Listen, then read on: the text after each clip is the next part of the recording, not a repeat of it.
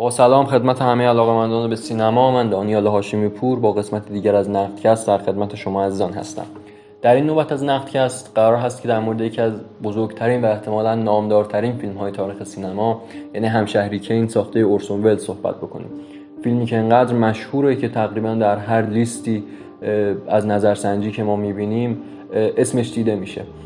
و اورسون ول یک نابغه که این فیلم رو در سن خیلی پایین در حدود 25 سالگی کارگردانی کرد. قبل از اون توی رادیو فعالیت داشت و یک برنامه رادیویی خیلی مطرح به نام جنگ دنیاها ساخت که اون موقع باعث مناقشات خیلی زیادی شد حتی پای پلیس وسط کشیده شد و از همون ابتدای کار نشون می‌داد که یک هنرمند نابغه و بسیار جنجال برانگیزه. همشهری کین حاصل یک همکاری مهم بین چند عنصر مهم سینمای کلاسیکه. یعنی اورسون وز به عنوان کارگردان گرگ تولند به عنوان فیلم بردار و هرمان منکیویچ در نقش فیلم نام نویس این فیلم. اولین چیزی که در مورد همشهری کین توجه ما رو به خودش جلب می‌کنه استفاده عجیب غریب اورسون وز از یک سری تکنیک های مطرح فیلمسازی مثل مثلا عمق میدانه.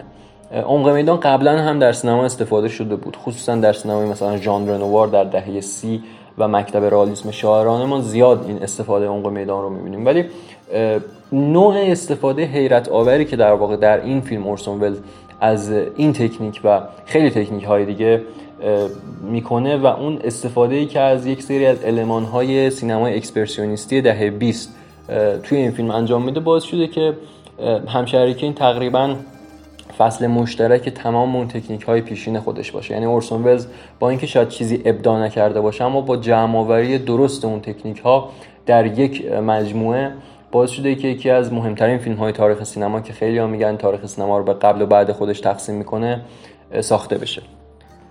همشهریکین روایت زندگی یک شخص به نام چارلز پاستر کینه که یک روزنامه نگار خیلی بزرگ هست و همون اول فیلم ما با جنازه اون مواجه میشیم و با محوریت یک شخصیت خبرنگار ما بنابراین هست که دنبال کنیم زندگی پاستر کین رو و ببینیم چجوری به این جایگاه بالا رسیده و بعد افول این شخصیت رو هم ببینیم.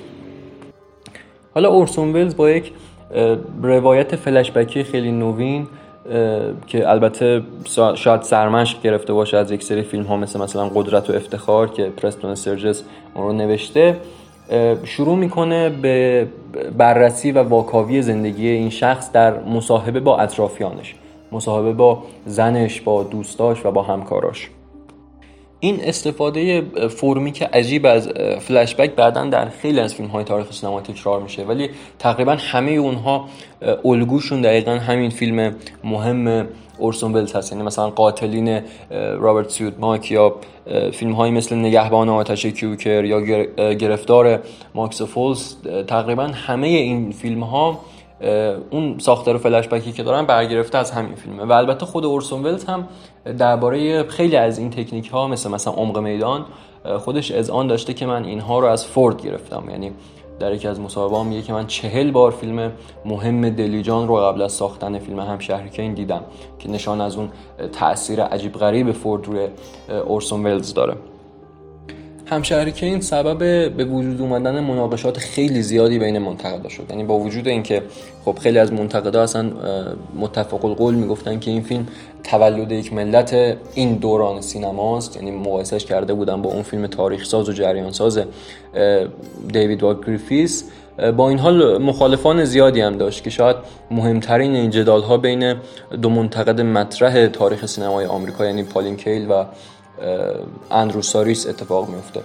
جایی که اندرو ساریس فیلم رو یک شاهکار تمام ایار می‌دونه و پالینکیل در یکی از مقالات خیلی مطرح خودش به این مسئله می‌پردازه که اصلا حق معلفی این فیلم برای هرمان منکیویچه. یعنی حق معلفی رو به فیلم نام نویسش میده و تقریبا نقش پررنگ اورسون به عنوان کارگردان رو یک مقدار مختوش می‌کنه.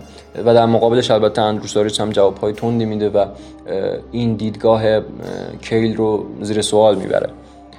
با هر دیدگاهی که البته به این فیلم نگاه بکنیم نمی‌تونیم مهم بودن این فیلم در تاریخ سینما رو زیر سوال ببریم. امروز واقعا وقتی از همشهری کین یاد میشه شاید خیلی مخالفین هم زیاد داشته باشه یعنی کسایی که معتقد باشن که در نهایت فیلم خوبی نیست. اما همونها هم اینو می‌دونن که چقدر همشهری کین تاریخ سینما رو شاید زبان حتی تاریخ سینما رو بعد خودش عوض می‌کنه و در دوران اوج سینمای کلاسیک یعنی دهه 40 اوایل دهه 40 به دنبال ساخت یک فیلم با یک زبان جدید و شاید زبانی که تنه بزنه به تنه سینمای مدرن حتی اورسون ولز یک همچین فیلمسازی بوده. در فیلم های بعدیش هم این رو نشون میده. همواره با کمپانی ها و استودیوها درگیری و دعوا داشته. شاید بجز واقعا همین همشهری که این تقریبا در آثار بعدیش همیشه دخالت زیاد کمپانی ها باعث شده که اثر نهایی در نهایت مسله بشه و اصلا چیزی که بیرون میاد اون فیلم مد نظر اورسون ولز نباشه.